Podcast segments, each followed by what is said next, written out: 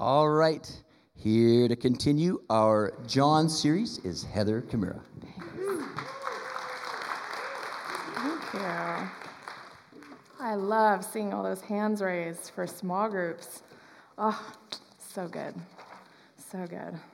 Um, uh, we are starting, or we're kind of in the beginning still, first three weeks, right, of a new series called The Gospel of John. And I am really loving it. What about you guys? It's been good. I, getting to go through a gospel like this all the way through. I mean, we, we're not going to hit every chapter, but I am just, I'm really excited to see what the Lord's going to kind of show us and teach us along the way. And John, uh, what I love about this book is John's real specific about the purpose of this book. So much so, he actually writes it at the end of the, the book. And this is what he says These words are written so that you may believe. And Michael shared this two weeks ago. And I love that that John wants to share this knowledge that he had of Jesus with others so that they would believe the way that he believes. And he was the beloved disciple, right? You know, he, he walked and ate and, and lived with Jesus. And it wasn't just somebody he knew at a distance, it was somebody he actually did life with. And, and you can see, like 50 years later, here he's writing this gospel, and that passion and that love for Jesus is still so evident in these pages, isn't it? And so I think that's our goal and our hope for this series for us is to reignite some of that, that wonder, some of that love for Jesus and, and uh, trust and rely on Him more. Uh, one of the reasons why I also love the Gospel of John is that it's filled with these really sweet narratives, these accounts of encounters that Jesus has with people from all walks of life. And I, I love that. And if, has anyone ever heard of the blog uh, Humans of New York? Yeah, okay, so some of you have. It was started in 2010. It actually didn't start out as a blog at all. It was a, a he was trying to get his own business started, photography business. And in 2010, Brandon Stanton had this really crazy idea of just simply photographing 10,000 New Yorkers on the side of the street, literally just stopping people in the road and saying, Hey, can I take your picture for my photography project? And what he couldn't help but do, which he wasn't planning on, was asking them a little bit of their story. And you could almost see in these pictures, you know, the, the wrinkles on their face and, and the clothes they were wearing. They had a story. I mean, we all do, right? And there's something that really captivates us about people's personal stories. And what's crazy about his blog is it shot through the roof 20 million viewers or subscribers. And, and now he's taking pictures of people all over the world. What does that say about us as, a, as people? It says we're, we're captivated by narratives, by getting to come inside of a personal story. And because it teaches us something, right? It teaches us something about ourselves, not just them, but ourselves and this world. And so today, the story we're going to get to read today is, is really no different. Last week we read about who? It was another story, a conversation that Jesus had. It was with Nicodemus, right? And it was in chapter three. And, and it, what's interesting here is that this conversation, which precedes this chapter, was uh, with Nicodemus, who was a Pharisee. It was a conversation that he had at night with Jesus. And, and being a Pharisee, he was actually one of the, the elite Jewish teachers of his day. And so, what's interesting in today's story, a very different conversation, this one's actually in the middle of the day, at high noon. And it's with a no name woman, a no name woman, at a simple little well. And surprising, what I love that I found out as I did some digging in this in this passage is that this is actually, not the one before it, but this conversation that this woman, this no name woman, has with Jesus at the side of this well is the longest one on one conversation ever recorded in the entire Bible. And so, Jesus and her, this conversation, we're going to get to dig in, into it a little bit more today. And, and I'm excited to, to see just not just about this woman, but about how Jesus how Jesus encounters her. So let's just pray. Invite the Holy Spirit to come more. Lord, we, we thank you for your presence with us. Lord, worship was just so sweet today, and I just pray you would come more. Lord, would you just make us more aware of your spirit and your presence with us? And we thank you that wherever we are and whatever we are going through and whatever we brought with us through those doors today, that, that in your word we can find encouragement and hope. And I pray that we would hear from you today, that Jesus, you would be revealed to us. Hmm. Would you fill me right now with your Holy Spirit? In Jesus' name, amen. so, who here, just as a census, who has actually heard of the story of the woman at the well before?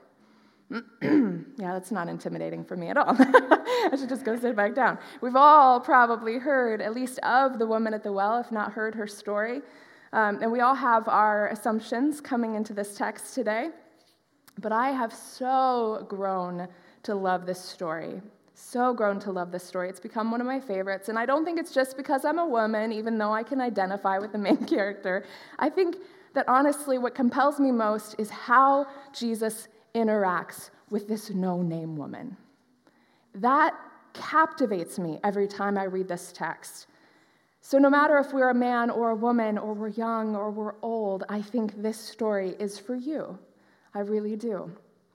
I think that honestly, we all have insecurities that are pulling us away from people in our lives, from even living just more wholeheartedly with those that we interact with on a daily basis.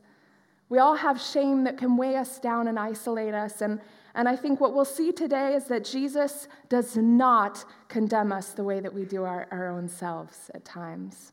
And he doesn't withdraw from us at all. He actually pursues us, he fills us, and he actually calls us. So if you want to go ahead and open up your Bibles or your apps to the fourth chapter of John, and if you need a Bible, we have some on either side of the stage and in the back, and feel free to take that with you if you don't have one at home. so, as this story begins, Jesus is in Judea, and as is often the case with Jesus, he's, quite, he's causing quite a stir. And so, to kind of alleviate the heat, uh, him and his disciples decide to go north to Galilee. And we pick up in John 4 4 through 6. I'm actually going to read it from my Bible. Now, he had to go through Samaria, so he came to a town in Samaria called Sychar, and near a plot of ground Jacob had given to his son Joseph. Jacob's well was there, and Jesus, tired as he was from the journey, sat down by the well. It was about noon. now, just a little context, because I think it's always helpful as we enter a text. Palestine was split up into three regions, three big regions. I actually have a map for you because it's nice to have a visual, right? So Judea is in the south, and Samaria is in the middle, and Galilee is in the north. so if you wanted to get from Judea to Galilee, obviously we go straight up through Samaria. It's kind of like if you're in Cincinnati and you want to go to Cleveland, you're going to probably go through Columbus, right? But as, Jew, as John says later on in the text, Jews do not associate with Samaritans. And we see there's a reason why this actually going straight through, like Jesus and his disciples are doing today, that's actually not the common route at all. Jews would actually traditionally take the roundabout way, a whole way around Samaria, twice as long of a journey, six more days of walking just to intentionally avoid Samaria altogether. The Jews, to, to the Jews, Samaritans were seen as unclean, and, and I know that's not a common word that we use today, but back in 722 BC, these once Jewish people had been conquered by Assyria and relocated to various villages with other conquered nations. So this led to intermarrying and even adopting other gods and other beliefs. Now, after the Jews themselves came back from their Babylonian exile, they had a really strong desire to maintain a pure bloodline, which resulted in a very strict segregation belief system between them and anyone of a mixed race people. And in reaction to this, the Samaritans decided, you know what? Fine. We're going to make our own Bible and we're going to build our own temple which was, again, just even more of a salt to the Jews, right? So they hated each other. They despised one another. They avoided each other at all costs. Man, I mean, this is like they seethed with a lot of just hate toward one another. But what do we see in verse 4? We see that John actually says this specifically. He points out that Jesus had to go to Samaria. And when you look at that word had in the Greek, which it did, it, it's ide, and it actually means necessity. It actually denotes like a divine appointment, as though Jesus had a bigger reason for why he had to go through Samaria that day. So we know this is not the easiest route. It was actually through some really hilly country. It wasn't the common route and it wasn't the preferred route. Jesus had to go because the Father had somebody for him to meet. And now, as a, just a quick side note anyone else read this passage and, and just think to themselves, Jesus was tired? That's kind of funny to think about when you know that Jesus is fully God, but we forget sometimes that he's also fully man, right? That he was limited by his body. And after a full day of walking and probably up late with Nicodemus the night before, you know, like he's probably really tired. And of all the things he probably wanted to do, it just sit there alone and not talk to anybody. I get that. I so get that. But here he is. John's actually saying he's limited and he understands when we're tired and we're weary. He actually gets it. And what you'll find later on in the chapter, which we're not going to cover today, but but Jesus actually uncovers this kingdom reality. Later on, he says, though our bodies might be tired and hungry, when we're doing God's will and we're operating within the grace of God, within the grace of God, that there's this living water from within. That even though we're tired on the outside, we're actually renewed on the inside. And Jesus is constantly doing this. He's constantly going back to the Father and only doing what the Father is doing. And in that, he's, he has this divine rhythm of grace where he's receiving from the Father and then he's just giving it away. And I just really love that picture. It's a real comfort to me. But I don't think John left that, I think he put that there on purpose. And I think it's both the plan of God and the provision of God that he stopped right there, tired as he was Jesus intentionally engages in a conversation with a woman, and this divine encounter changes her life. Now, some of us, honestly, we don't use that word a lot, divine encounter. I mean, who really talks like that? but God actually wants us to have divine encounters during our day. He loves to show us that He's active and that He's working in our midst. And maybe He wants to just think about it. Maybe He wants to use you to engage with somebody, maybe at a grocery store. I mean, it's usually when you're doing menial things, right? That He's saying, hey, go tell that person that I love them. You're like, really? I don't know them. That's so weird. They're going to look at me like I have three heads, which they do a little bit, but who knows how God could use you? And think of the times where somebody, like a stranger, has stopped you and said, you know, God's on you, or, or the Lord is shining through you, or God really loves you, and, and just totally surprises you, and you're like, that's weird. But you walk away and you go, wow, thank you, Lord. I needed that. And I think the Lord loves to work through these divine encounters. And, and I have a great story that I read recently of Stuart and Jill Briscoe, who are just pastors and missionaries. And they were on a short trip working at a Bible school in England, of all places. And Stuart was teaching that day, so Jill had borrowed a car and was just driving down the road, driving on the other side of the road, driving down the road, and she saw these three girls, uh, hitchhiking girls, just on the side of the road, backpacking along. She actually offered them a ride. And what was cool is that she actually persuaded them. She found out they were, they were Germans. They were Germans from just visiting England. She persuaded them to come to a conference that evening uh, a conference that evening at that school for Christian young people, and one of them was miraculously saved. And so afterwards, this girl tells Jill this story. And it's just crazy. It gives me goosebumps. Uh, she said she was a theological student in Germany. She had come under the influence of some teaching that instead of leading her to an intelligent worship of God, filled her with a lot of doubt and confusion. She had delivered an ultimatum to God, whose existence she actually was doubting, and she told God that if he was there, that he should show himself in some way to her, and that he must do this within three months.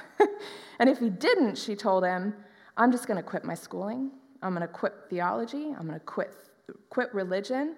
And she said, I think I'm even going to quit living because what's, what's, the, what's worth living for anymore? Now, after explaining this, she turned to Jill with great emotion and tears in her eyes, and she said, Guess what? Those three months end today. Hmm. I love that story. We forget that God loves to work in ways like that. So, what we see in this story and in this conversation today is that Jesus never stops pursuing us. In Psalm 23 6, it says, Surely his goodness and his steadfast love will pursue me relentlessly all the days of my life. And that's from Psalm 23, right? We all know that classic psalm, and I've heard of people say it's as though goodness and mercy are um, those sheepdogs that are nipping at our heels the rest of our life, guiding us toward the Lord. Jesus is on mission here, and nothing is going to stop him, even his own exhaustion. And what we don't realize until a little bit later here is that not even the fact that convention says he shouldn't even be near this woman. In John 4, as we continue in the passage, it says in 7 and 8, when a Samaritan woman came to draw water, Jesus said to her, Will you give me a drink? His disciples had gone into the town to buy food. And I want to just look at this woman for a quick second. Why is she here? And, and we've, we've heard a lot about what we think about this woman, but John actually doesn't say a lot about this woman's life. Um, there probably would have been water in the town. Uh, you don't usually build a town uh, without a well uh, in the village. Usually, it was in the in the square, you know, in the marketplace. There was usually a well there. Uh, but she is literally walking a mile and a half outside of her town to go draw water at the hottest part of the day to do the hardest job she's going to do all alone. Usually the women would go together so they could help each other, you know, put the big jars either on their head or on their backs to help each other with the load. But she's going alone. And a lot of commentators will suppose that she goes at this time and by herself because she doesn't want to be seen by other people, right? She just wants to mm, just not be around it, right? Maybe it's shame, maybe it's judgment that's attached to her lifestyle or history in which we'll find out wary uh, that she's just, or, later, she, that she's probably wary of people and, and of what they're going to say about her behind her back.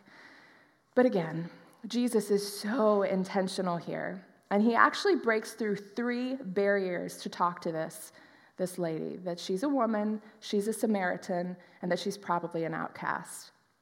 So Jesus is pursuing her and, and just breaking these barriers down one by one. Now, what you don't realize is upon seeing a woman approaching you and you realize, well, I'm alone and I'm a rabbi, you're actually expected to courteously withdraw to a distance of about 20 feet, indicating that it's both safe and culturally appropriate for her to approach the well.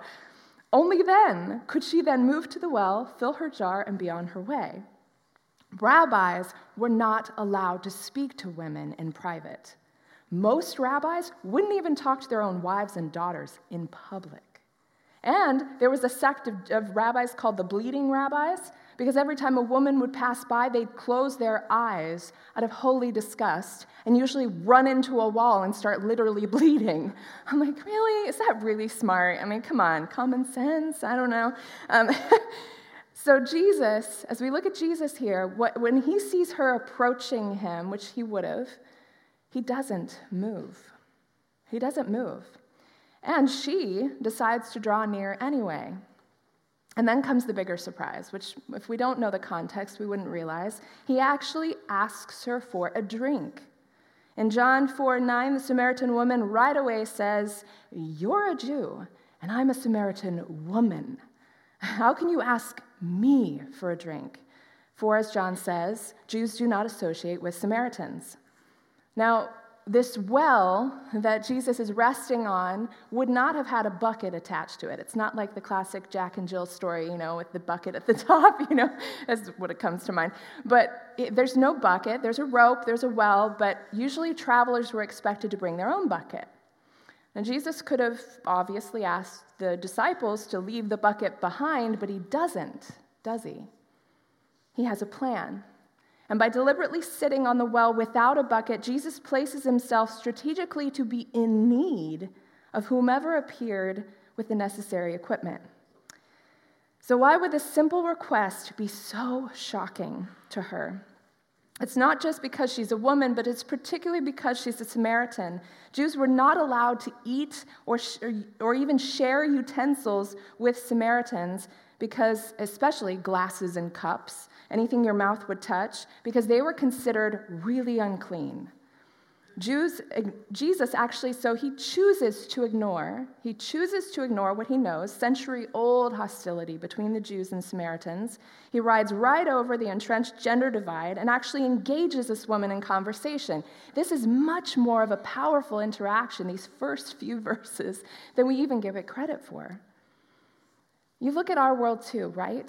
We see those deep gulfs of separation between what men and, and man and, and woman and, and you just look at like what the hollywood and the golden globes and you see them just flying hostility back, back and forth to each other. There's a lot of seething anger and, and hate and for good reason for some of them but, but I, I just wonder man is, is that what we're coming towards? Is this greater divide but what's so interesting in Christ is that the good news is that man and woman and, and Jew and Samaritan and black and white can come and all sit at one table because we're united in Christ. He's the one that, that we're united by. Have you ever looked at your small group and looked around the room and thought, how in the world did this strange group of people ever come together and get I love how you're all looking at each other. Look, how did we ever come together and actually do life together? This is there's no way I would know you if not for Christ, right? No way I would know you if not for Christ. And, and I think diversity is really evidence of the Spirit at work in our lives. We come together because of Christ. Now, for some of us, this is a real challenge to hear this because we still have those barriers up in our lives. And it might just be our own fears and insecurities that have just caused us to have this wall up between people that are just really different from us. You know, and I, I, what I love about this church is that within a week here on a Saturday night, we're actually inviting uh, a Bhutanese refugee, which Michael highlighted today in the announcements. But his name is Nila Upreti, and he's going to be sharing his story and his experience. It's probably much unlike our own. And yet, we're going to get to share a meal with this man. We're actually going to get to, to hear his story and go, wow, like we're not much different, are we? Your story is different, but, but you're just like me. And, and there's so much more in common that we have when we're willing to say, you know what, I'm going to cross that divide, I'm going to cross that barrier. How Christ honoring is that?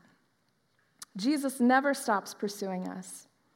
Not ma- no matter what he has to break through. And, and what we know about Jesus is that he even conquers death to be with us, death itself. Well, then he begins to uncover the very last barrier with this woman why she's alone and why she's an outcast. In John 4, we read uh, again in 10 through 14 Jesus answered her, If you knew the gift of God and who it is that asks you for a drink, you would have asked him, and he would have given you living water. Sir, she said, you have nothing to draw with, and your well, and this well is deep. Where can you get this living water? Are you greater than our father Jacob, who gave us the well and drank from it himself, as did also his sons and livestock? Jesus answered, Everyone who drinks this water will become thirsty again, but whoever drinks the water I give them will never thirst. Indeed, the water I give them will become in them a spring of water welling up to eternal life. And that brings us to our next point. Jesus loves to fill our empty wells. Now it's getting really personal for her. Uh, it's hitting a bit of a nerve inside of her because we see from her reaction here.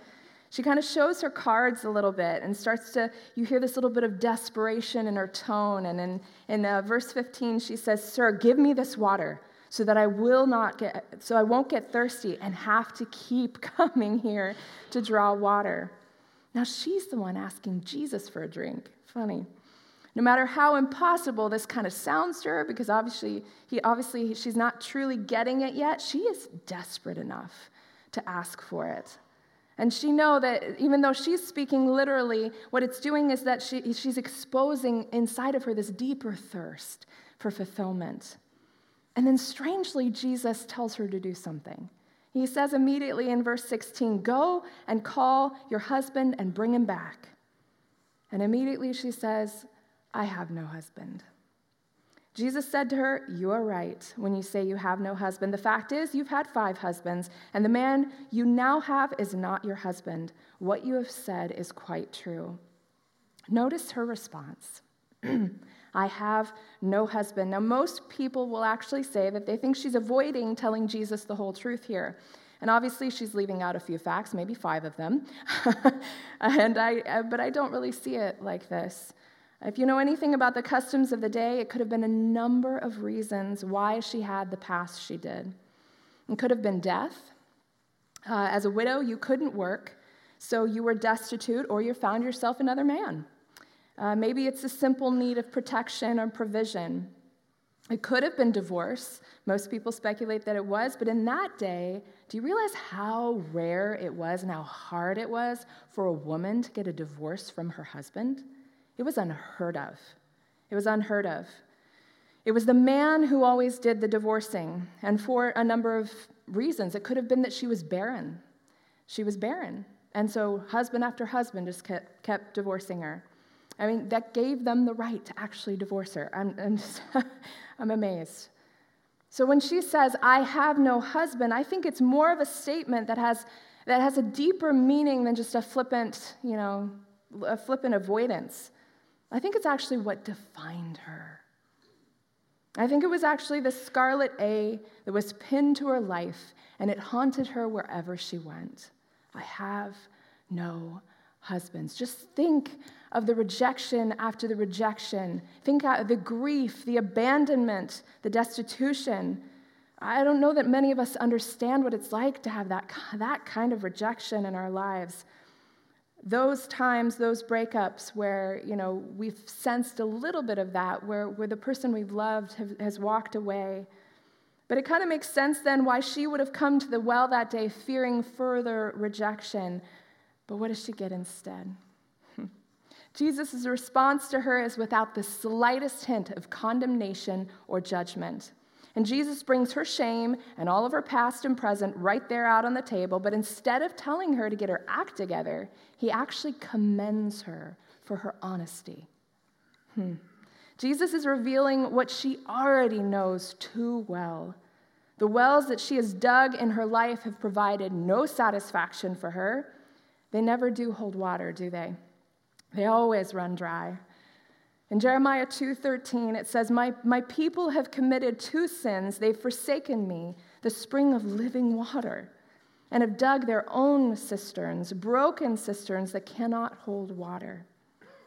What are these empty wells? Now, if you've been in this church for any length of time, you've heard this term before, but they're ways that we try to find what only God can give us, right? That's the true peace and true hope and purpose and identity, value and acceptance and worth. C.S. Lewis has this great quote where he says, and I don't have it up on the slide, but he says, Never put your identity in something that can be taken away from you. And, and it's so easy, isn't it? I remember when I first lost my job and, and, and, and I was reeling from just disappointment and rejection, and I realized in my time with the Lord that, boy, I had put a lot more of my hope and my, and my security and my identity in my job than I thought I did. And until it was taken away, did I really realize how much I had been looking to that, my job, for my worth. And it's so easy to do because they're good things, right? But they become empty wells when we're looking to them for life. For life, the life that only Jesus can give us, right? Real hope that lasts, real peace that lasts, real joy and purpose that lasts. John 7 37 says this Let anyone who is thirsty come to me and drink. Whomever believes in me, as scripture has said, rivers of living water will flow from within them. Really? What? That's kind of cool.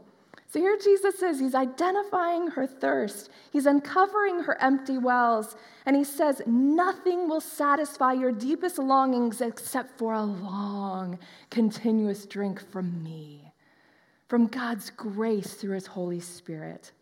Have you ever t- tried to just take one sip after you've like done a marathon, or you're really, really thirsty. You realize you haven't drank anything all day, and you're like, oh, my doctor said I should at least drink, you know, this many ounces a day. So you grab a drink. Do you just take one sip when you're really, th- no. You like, I mean, you guzzle that thing, right? Because when we taste God's grace, we can't get enough. We can't get enough. It quenches a thirst we didn't even know we had. Oh, what delight to know it's not dependent on me, that it's a free gift. I mean, grace is the real deal. And do you know why? Do you know why Jesus can quench our thirst? Why he can even promise this to her? Why he can even tell her that I, I can quench your thirst? It's because of what he cried out on the cross I thirst. And it's that he said, I thirst, so that we would never have to say, We thirst. So that we could always be with God and always have access to the living water he provides. I had a, a different story last night, but as I was as I was talking last night in the service last night, the Lord literally, right before I walked into this, this story, um, he, he brought something to mind, and I didn't tell it because I, I've learned to ask my husband first before I tell a story about him.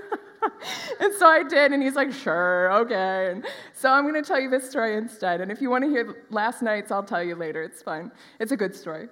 Um, but when I was first married, and it's just more personal, right? When I was first married, I so did this. I found such a well, a well I'd been waiting for for a long time in my husband, Adam. And I remember thinking that first year was just like, you know, rose colored glasses. And, and if you talk to us, we'll always tell you it was our second year that was the hardest because we started to realize we weren't as perfect as we really thought we were. And, and literally, I thought, you know, we realized how broken we were. And, and what I had done is I had placed a lot of my, of my expectations and, and on Adam to be this, to be this all for me. I wanted him to be everything for me. And so instead of like spending time with my girlfriends, I kind of isolated myself and just hung out with my husband all the time. And instead of like hanging out with my parents or my family, I would just, again, just isolate myself thinking, well, he's my guy now, so he's going to provide everything I need. And I started getting really frustrated.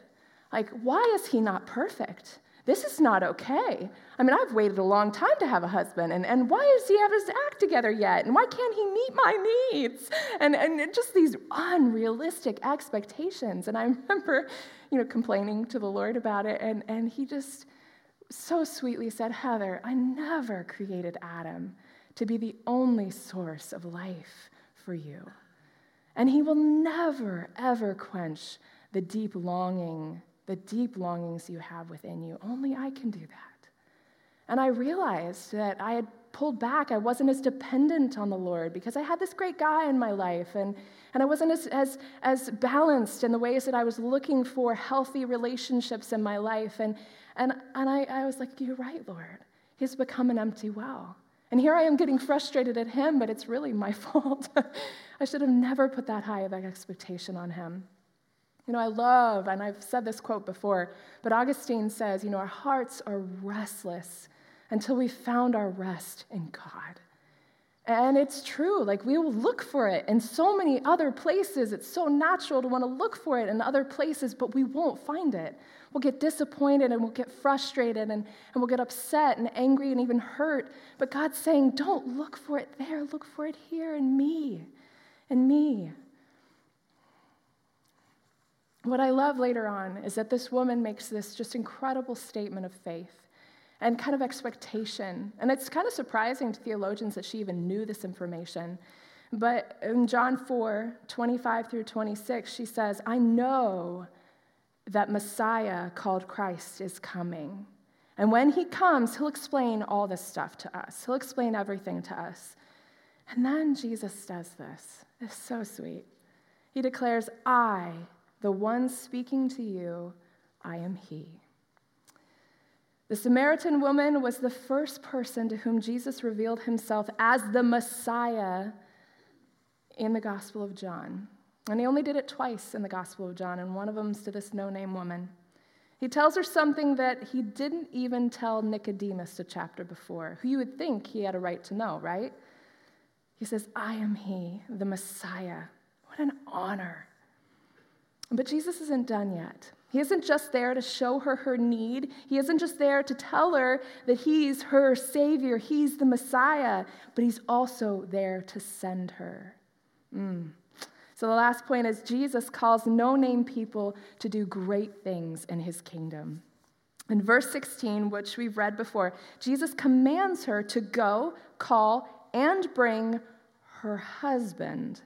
Now, these three commands require that she, a woman, become a witness to a man, and in her world, that is not okay.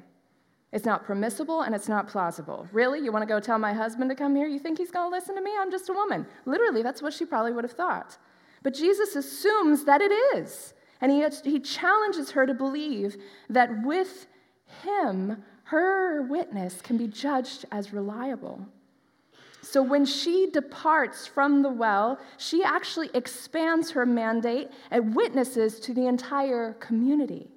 In John 28 through 30, then leaving her, her water jar, the woman went back to the town and said to the people, Come and see a man who told me everything I ever did. Could this be the Messiah?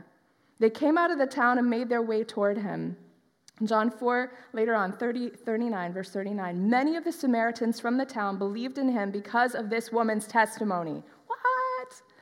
I mean, this foreign single woman with a, probably a really bad reputation, who's had five husbands, was now living with a man who wasn't her husband, boldly and compassionately goes back into the town she just avoided that afternoon. I mean, what? wow.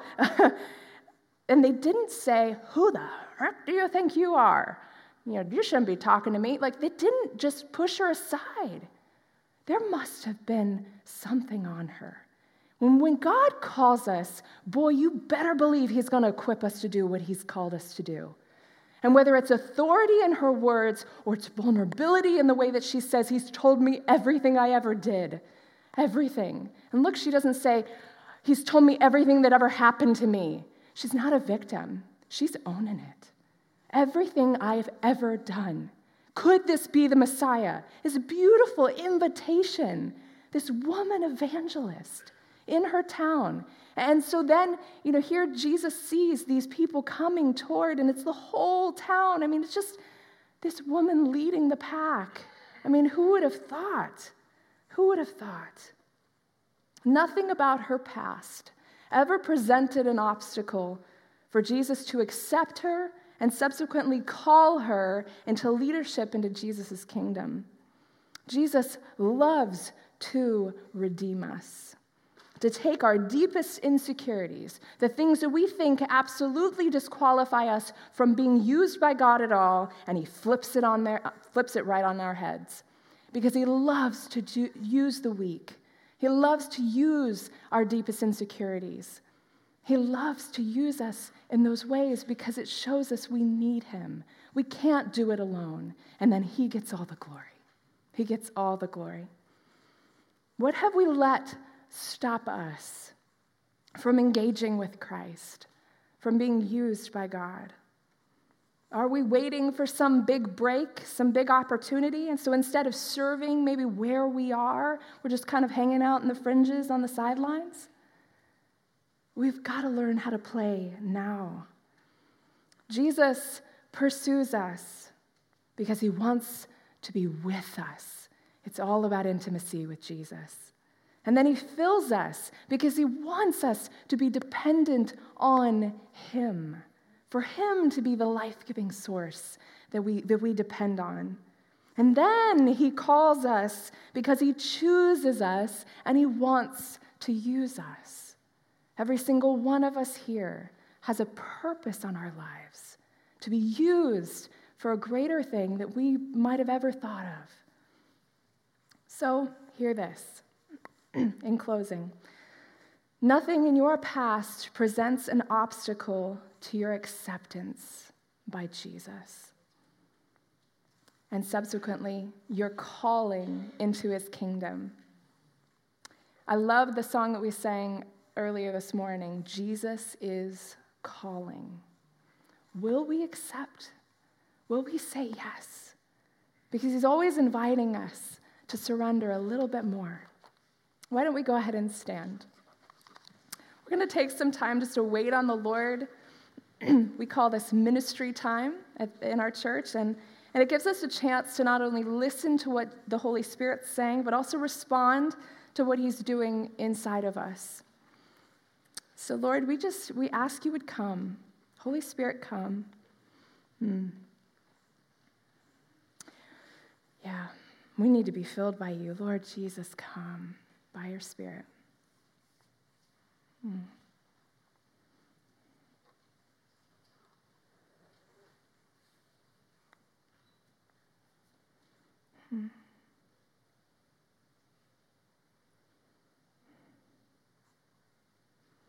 Hmm. So I had a, a picture on my way to church last night, and it just coming back to mind. And uh, there was, um, I'm not going to share the picture, but it was, it was like a physical thing in your life uh, that you really hate about yourself. And it's something physical. And it's not just that you hate it, but it's actually disqualifying you from being used by the Lord in the ways that you've maybe even dreamed of doing. And it might be because it's, it's, it's causing you to feel like you have to step back and not engage. Um, and it could be for rightful, for good reason, right? It could be something really physical that's stopping you from engaging and doing what it is you feel like maybe the Lord is calling you to do. And and so if that's if that's at all you, we I just want to say we love to pray for physical for physical healing in this church. We really, I mean, to hear the praise reports from people, I mean, that's something I've really loved being on staff because I get to hear the stories of people that say, Did you know somebody prayed for me and I walked out of this church healed? Guess what? That was a well moment for that person, right? We never know the name of this woman, right? But you wonder, she proudly wore, I'm the woman from the well. Because that was where she met Jesus. That's where she walked away changed. And this time of prayer, where we get to just say, God, I'm going to lay down the things that are hindering me, or I'm going to ask again for your healing, is, is the place where we come with expectation that He might just, we might just walk out of these doors changed. These might be our well moments. And then I had one more thing. Um, I know we talked a little bit about rejection earlier. And, and the Lord brought to mind, He said, You know, there's some of us here that have, we still carry around the hurt of, of those reject, that rejection. And it has so burdened us and so pulled us back from engaging with people wholeheartedly that, that it's stopping us from, from really being in the fringes of God's kingdom and being used by Him. And, and, and He just doesn't want that for you, anyways. He just doesn't want His kids to be burdened. It just breaks His heart to see us so pinned down by what others have done to us. So if, if that's you, if rejection has been a, a real sore spot, I mean, he's not going to take away what happened, but he is going to take away, I, I've seen it time and time again, the pain of that. And he's going to release just peace into your life that you've never known. And so I would encourage you to come forward for prayer. We're going to worship just one last song. And uh, I want to Unless Penny has something. Yes, okay, go ahead. yeah. Uh, yeah, I, I felt like there were women here that had been held back, maybe in your past, maybe another church or whatever. Mm-hmm. And the Lord, uh, well, the enemy is really trying to use that against you, and the Lord wants to break the power of that over you, to use mm-hmm. you. I felt like there were women, and I think there's also just men and women who have things in their past, like the woman at the well, that um, you're just, uh, you know, you, you feel like you're damaged goods. That was the sense I had. Mm-hmm. And the enemy's using that too, just to keep to keep you back. But God wants to use you just like the woman at the well. Mm-hmm. Thank you. Come forward and have that broken off of you.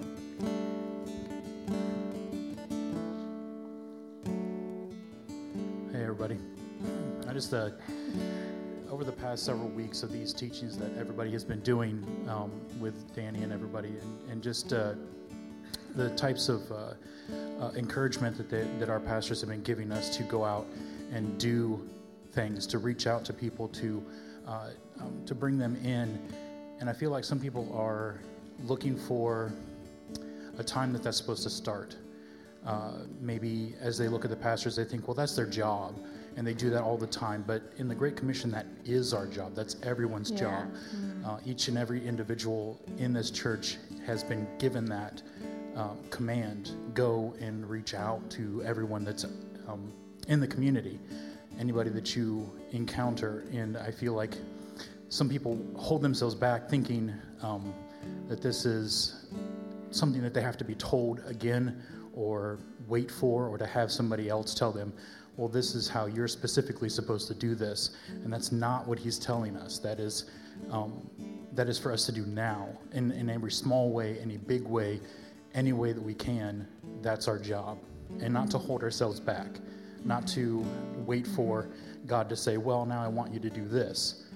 Or hey you're supposed to be a pastor or whatever, um, but to actually do that now, Yeah. to reach out to everyone now. That's good. You. So come forward. We're going to just bless you guys. We're going to have people come on, on either side of you, just pray for you and bless you. Guys with guys, girls with girls, just come forward as we worship.